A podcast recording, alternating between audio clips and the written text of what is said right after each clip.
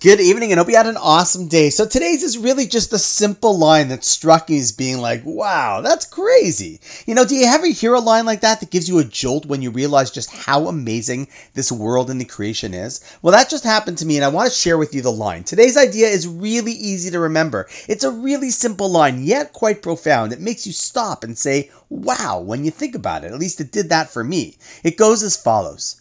Anyone can count the seeds in an apple but only Hashem can count the apples in a seed.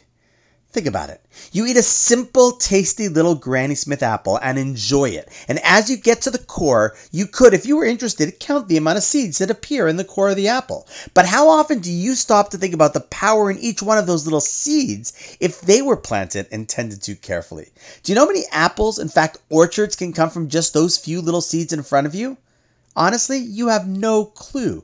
That's Hashem's domain. He can see the infinite potential inside each and every one of those seeds. You know, you think you're holding a fruit with some seeds, but in reality, you could be holding on to a seed that will produce fruit for generations to come. Now, come on. That's just pretty cool.